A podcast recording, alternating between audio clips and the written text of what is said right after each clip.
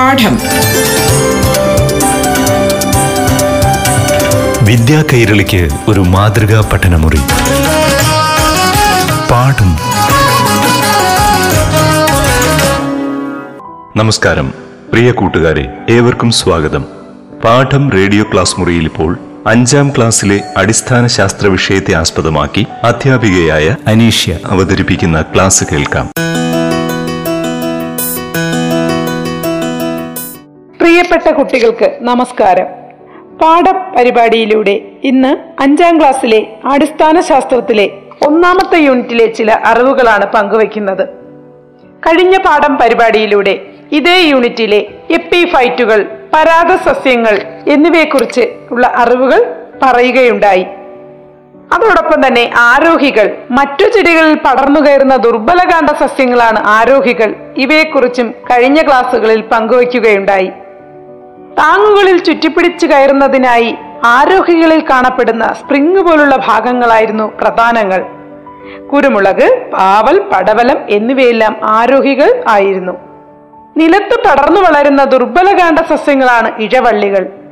മധുരക്കിഴങ്ങ് കൊടങ്ങൾ സ്ട്രോബെറി എന്നിവ ഇഴവള്ളികളാണ്. ഇവയിൽ എന്നാൽ പറ്റുവേരുകളോ പ്രധാനങ്ങളോ കാണപ്പെടുന്നുമില്ല.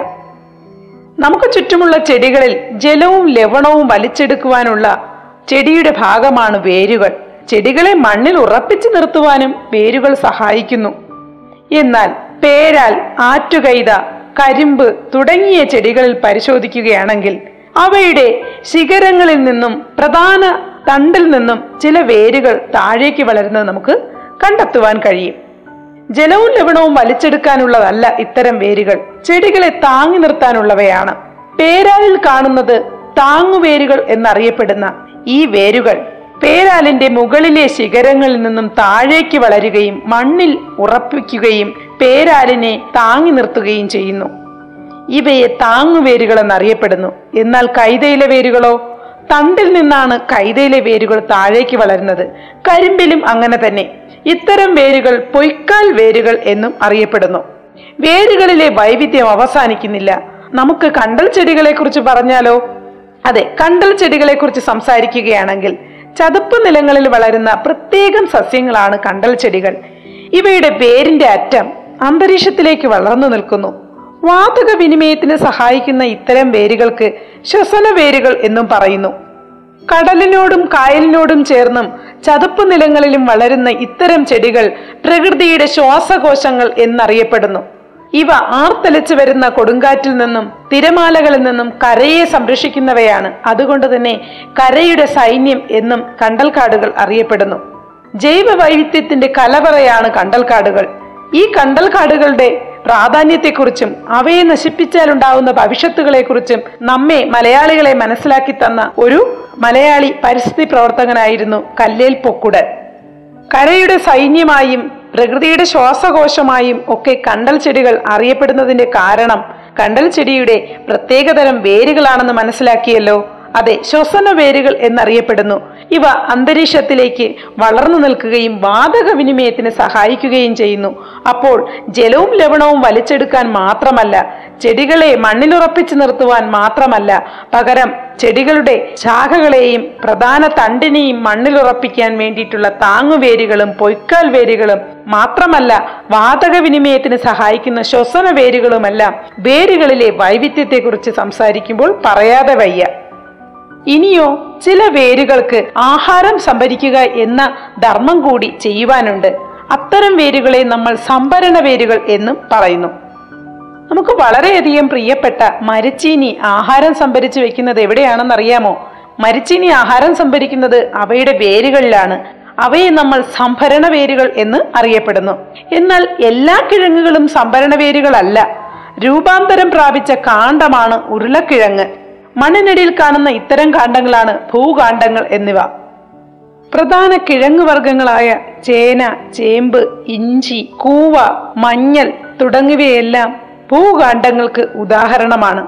ഇത്തരം ഭൂകാണ്ഡങ്ങളിൽ പുറമേ ശൽക്കങ്ങളും ചെറിയ മുകുളങ്ങളുമൊക്കെ കാണപ്പെടുന്നു. ഇവ മണ്ണിൽ നിന്നും വേർപെടുത്തി കുറച്ചുനാൾ സൂക്ഷിക്കുകയാണെങ്കിൽ തീർച്ചയായും പുതിയ തൈച്ചെടിയിലേക്കുള്ള ചില മുളകൾ ഇവയിൽ പ്രത്യക്ഷപ്പെടാറുണ്ട്.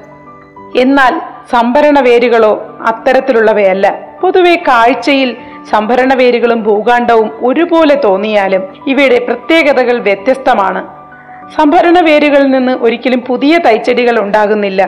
ക്യാരറ്റ് ബീട്രൂട്ട് കൂർക്ക തുടങ്ങിയവയൊക്കെ സംഭരണ വേരുകൾക്ക് ഉദാഹരണമാണ്. ഈ പാഠഭാഗത്ത് സസ്യലോകത്തെ ഒട്ടേറെ വൈവിധ്യങ്ങൾ നമ്മൾ പരിചയപ്പെട്ടു കഴിഞ്ഞു. വേരിന്റെ വൈവിധ്യമായാലും ഇലകളുടെ വൈവിധ്യമായാലും നമുക്ക് ചുറ്റുമുള്ള സസ്യലോകം വൈവിധ്യങ്ങൾ നിറഞ്ഞതാണ്. നമ്മുടെ ഓരോരുത്തരുടെയും പ്രദേശം സസ്യ വൈവിധ്യങ്ങളാൽ സമ്പന്നമാണ്.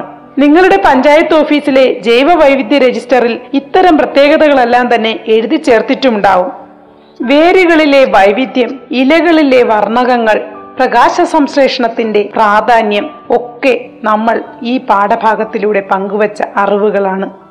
സസ്യലോകത്തിലെ ഇത്തിരി കുഞ്ഞന്മാർ തുടങ്ങി വൻ മരങ്ങൾ വരെ നമ്മുടെ ചർച്ചയിൽ വന്നു. ഒരു മരം എന്തൊക്കെയാണ് മനുഷ്യനും പ്രകൃതിക്കും നൽകുന്നത്? പ്രകൃതിയിലെ സകല ജീവജാലങ്ങളും ഒരു മരത്തെ എങ്ങനെയെല്ലാമാണ് ആശ്രയിക്കുന്നത്? മരംകൊത്തിയും അണ്ണാനും കുരങ്ങും തത്തയും വിവിധതരം പക്ഷികളും ഉരകങ്ങളും തേനീച്ചയും എന്തിനേറെ മനുഷ്യനും എന്തെല്ലാം ഉപയോഗങ്ങളാണ് മരങ്ങൾ നൽകുന്നത്?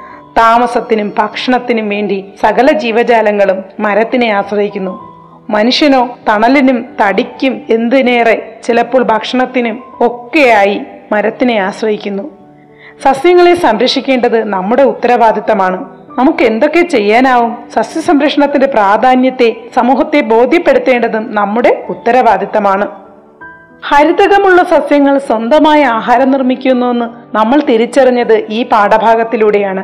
സസ്യങ്ങൾ സ്വന്തമായി ആഹാരം നിർമ്മിക്കുന്നത് അവയുടെ നിലനിൽപ്പിന് വേണ്ടി മാത്രമല്ല അല്ലെ? സസ്യങ്ങളെ ആശ്രയിച്ച് ജീവിക്കുന്ന ജന്തുക്കളും മനുഷ്യരും പക്ഷി മൃഗാദികളൊക്കെ തന്നെ സസ്യങ്ങളെ ആശ്രയിച്ച് ജീവിക്കുന്നവരാണ്.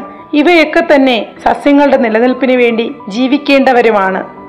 സ്വപോഷികളല്ലാത്ത സസ്യങ്ങളെ പരാതങ്ങൾ ശവോപജീവികൾ എന്നൊക്കെ തരംതിരിച്ച് ഉദാഹരണം നൽകാൻ നമുക്ക് ഈ പാഠഭാഗത്തിലൂടെ കഴിയുന്നു. അതുപോലെ തന്നെ എപ്പിഫൈറ്റുകൾ എന്ന പ്രത്യേക വിഭാഗത്തിൽപ്പെട്ട സസ്യങ്ങളെ തിരിച്ചറിയുവാനും അവയുടെ പ്രത്യേകതകൾ വിശദീകരിക്കുവാനും നമ്മൾ പഠിച്ചു കഴിഞ്ഞു. ദുർബല കണ്ട സസ്യങ്ങൾ സസ്യവിഭാഗങ്ങൾക്കുണ്ടാകുന്ന രൂപാന്തരങ്ങൾ വേരിലെ വൈവിധ്യം ഒക്കെ തന്നെ പാഠഭാഗത്തിലൂടെ നമുക്ക് മനസ്സിലാക്കുവാൻ കഴിയുന്നു. ജൈവ വൈവിധ്യം ഒരു പ്രത്യേക ചുറ്റളവിലുള്ള ആവാസ വ്യവസ്ഥയിൽ എത്ര തരം ജീവരൂപങ്ങൾ കാണപ്പെടുന്നു എന്നതാണ് ജൈവ വൈവിധ്യം എന്നതുകൊണ്ട് അർത്ഥമാക്കുന്നത്.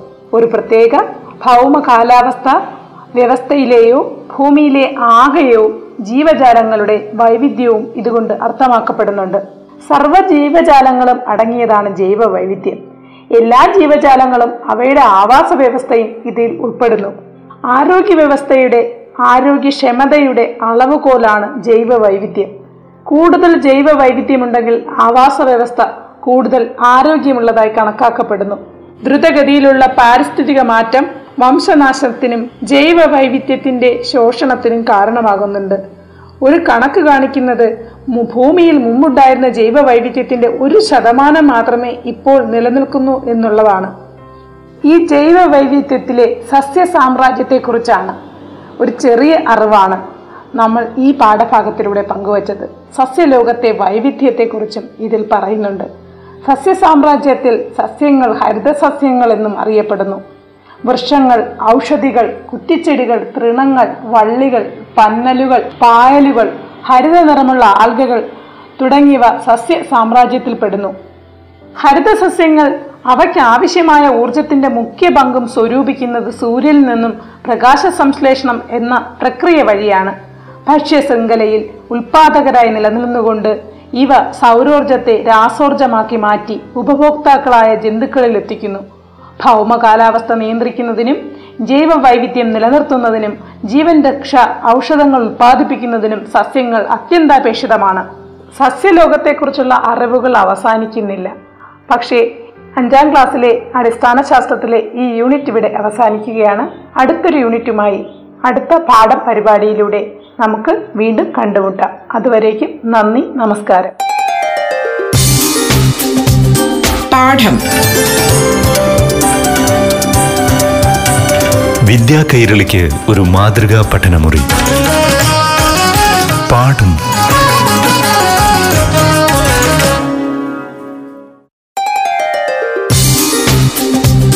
പാഠം. വിദ്യാ കൈരളിക്ക് ഒരു മാതൃകാ പഠനമുറി. പാഠം.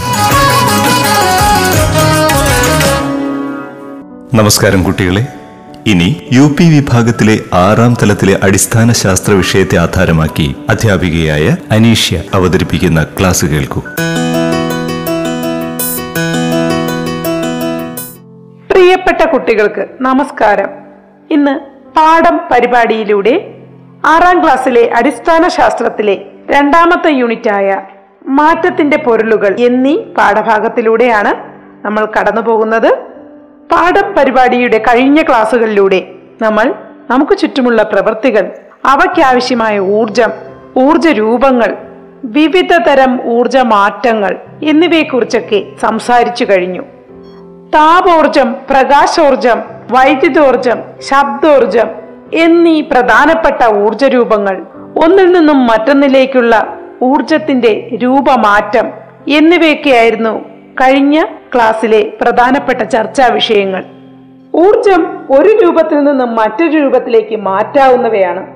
താപോർജവും പ്രകാശോർജവും ശബ്ദോർജവും പോലെ തന്നെ വളരെ പ്രധാനപ്പെട്ട ഒന്നാണ് യാന്ത്രികോർജം വൈദ്യുതോർജമോ ഇന്ധനങ്ങൾ കത്തുമ്പോൾ ഉണ്ടാവുന്ന ഊർജമോ എഞ്ചിൻ പ്രവർത്തിക്കുന്നതിനും അതുവഴി യന്ത്രഭാഗങ്ങൾ ചലിക്കുന്നതിനും കാരണമാകുന്നു. യന്ത്രങ്ങളുടെ പ്രവർത്തനത്തിലൂടെയുള്ള യാന്ത്രികോർജമാണ് വാഹനങ്ങളെ ചലിപ്പിക്കുന്നത്. അതുപോലെ പ്രധാനപ്പെട്ട മറ്റൊരു ഊർജ രൂപമാണ് രാസോർജം പദാർത്ഥങ്ങളിൽ അടങ്ങിയിരിക്കുന്ന ഊർജമാണ് രാസോർജം പ്രകാശ സംശ്ലേഷണം വഴി സസ്യങ്ങൾ സൗരോർജത്തെ രാസോർജമാക്കി മാറ്റുന്നു. ഇങ്ങനെ സംഭരിക്കുന്ന രാസോർജം ആഹാര പദാർത്ഥങ്ങളിലൂടെ ജീവികളിൽ എത്തുന്നു. വിറക് കത്തുമ്പോൾ ലഭിക്കുന്നത് സസ്യഭാഗങ്ങളിൽ സംഭരിക്കപ്പെട്ട രാസോർജമാണ് ആ രാസോർജമാകട്ടെ സൂര്യനിൽ നിന്നും ലഭിച്ചതും. അങ്ങനെ കരുതുമ്പോൾ എല്ലാ വസ്തുക്കളിലും രാസോർജമുണ്ട് ഈ പ്രപഞ്ചത്തിലെ എല്ലാ വസ്തുക്കളിലും രാസോർജമുണ്ട് പെട്രോൾ ഡീസൽ എന്നീ ഇന്ധനങ്ങൾ കത്തിക്കുമ്പോഴാണ് നമുക്ക് വാഹനങ്ങളുടെ എഞ്ചിൻ പ്രവർത്തിക്കുന്നതിന് വേണ്ടിയുള്ള ഊർജം ലഭിക്കുന്നത്. അതെ പെട്രോൾ ഡീസൽ തുടങ്ങിയ വസ്തുക്കളിലെ രാസോർജമാണ് നമുക്ക് വാഹനങ്ങളുടെ എഞ്ചിൻ ചലിപ്പിക്കുന്നതിന് വേണ്ടി ഉള്ള ഊർജമായി മാറുന്നത്. എന്നാൽ പെട്രോൾ ഡീസൽ തുടങ്ങിയവ ഊർജത്തിന് സൂര്യനെയാണ് ആശ്രയിക്കുന്നത് എന്ന് പറഞ്ഞാൽ അത്ഭുതമാകില്ല അല്ലേ അതെ ഫോസിൽ ഇന്ധനങ്ങളെ കുറിച്ച് നിങ്ങൾ മുൻ ക്ലാസ്സുകളിലൊക്കെ പഠിച്ചു കാണും. സസ്യങ്ങളുടെയും ജന്തുക്കളുടെയും അവശിഷ്ടങ്ങൾ കോടാനുകോടി വർഷങ്ങൾ മണ്ണിനടിയിൽപ്പെട്ട് നിരന്തരം പ്രക്രിയകൾക്ക് വിധേയമായി മാറ്റങ്ങൾക്ക് വിധേയമായാണ് ഫോസൽ ഇന്ധനങ്ങൾ രൂപപ്പെടുന്നത്. ഭൂമിക്കടിയിൽപ്പെട്ട സമ്മർദ്ദങ്ങൾക്കടിപ്പെട്ട വിവിധ തരം മാറ്റങ്ങളിലൂടെ കടന്നുപോയി നമുക്ക് ലഭിക്കുന്ന ഊർജമാണ് ഫോസിൽ ഇന്ധനങ്ങളിലൂടെ ലഭിക്കുന്നത്. അത്തരം ഫോസിൽ ഇന്ധനങ്ങളിൽ പ്രധാനപ്പെട്ടവയാണ് പെട്രോൾ ഡീസൽ തുടങ്ങിയവ. എങ്ങനെയാണ് മണ്ണിനടിയിൽ പെട്ടുപോകുന്ന സസ്യജാലങ്ങളിൽ അല്ലെങ്കിൽ ജന്തുജാലങ്ങളിൽ ഊർജം നിറയുന്നത്? അതെ അവ ജീവിച്ചിരുന്നപ്പോൾ സസ്യങ്ങൾ പ്രകാശ സംശ്ലേഷണം വഴി സൗരോർജത്തെ സംഭരിക്കുകയും ആഹാരമാക്കി മാറ്റുകയും അത്തരം ആഹാരം ജന്തുക്കൾക്കും ലഭ്യമാവുകയും അധികം വരുന്ന ആഹാരം ഊർജ രൂപത്തിൽ സസ്യങ്ങളിൽ തന്നെ ശേഖരിക്കുകയും ചെയ്യുന്നു.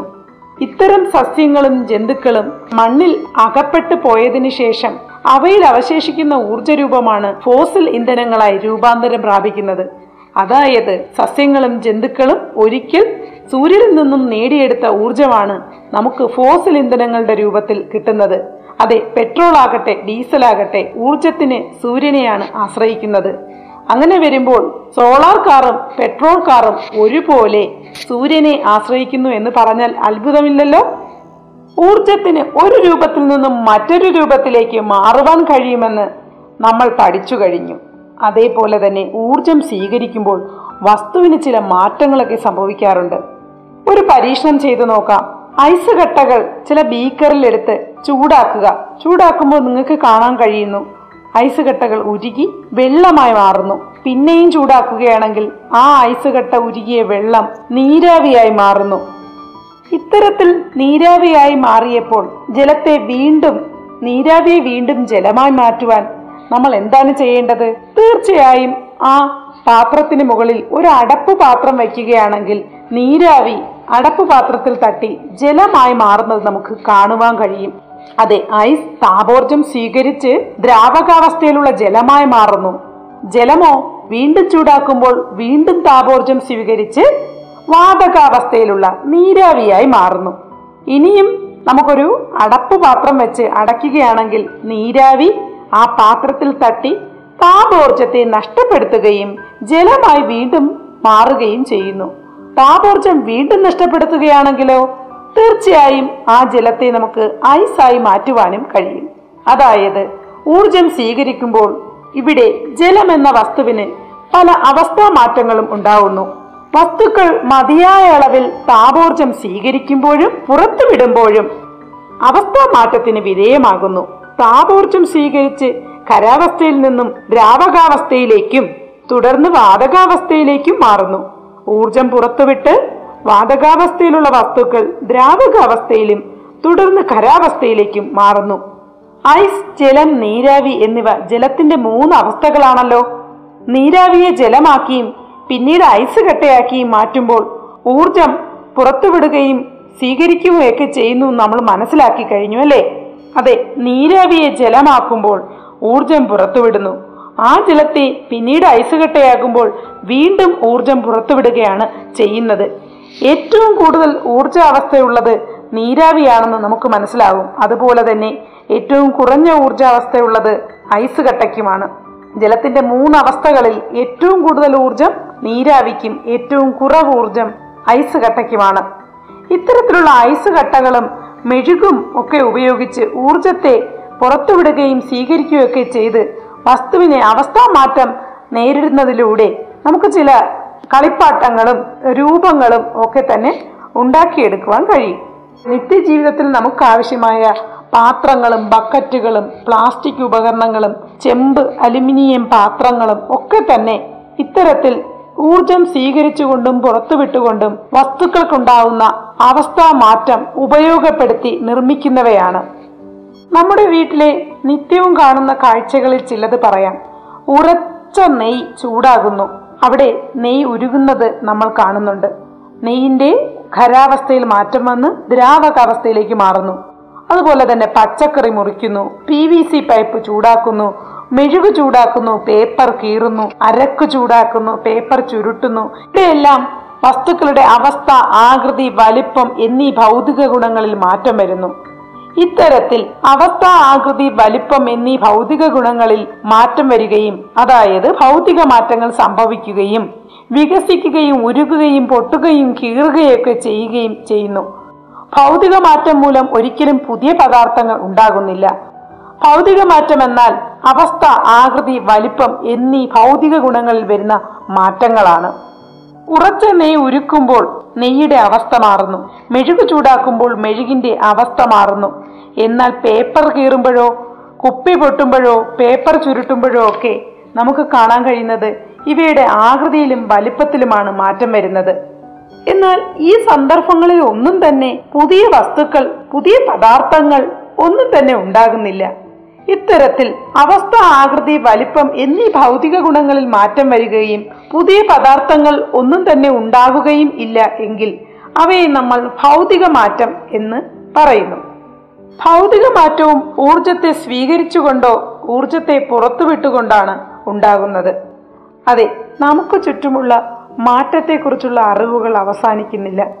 ഈ അധ്യായത്തിലെ കൂടുതൽ അറിവുകളുമായി അടുത്ത പാഠപരിപാടിയിലൂടെ വീണ്ടും കാണാം. അതുവരേക്കും നന്ദി നമസ്കാരം. പാഠം. വിദ്യാ കൈരളിക്ക് ഒരു മാതൃകാ പഠനമുറി. പാഠം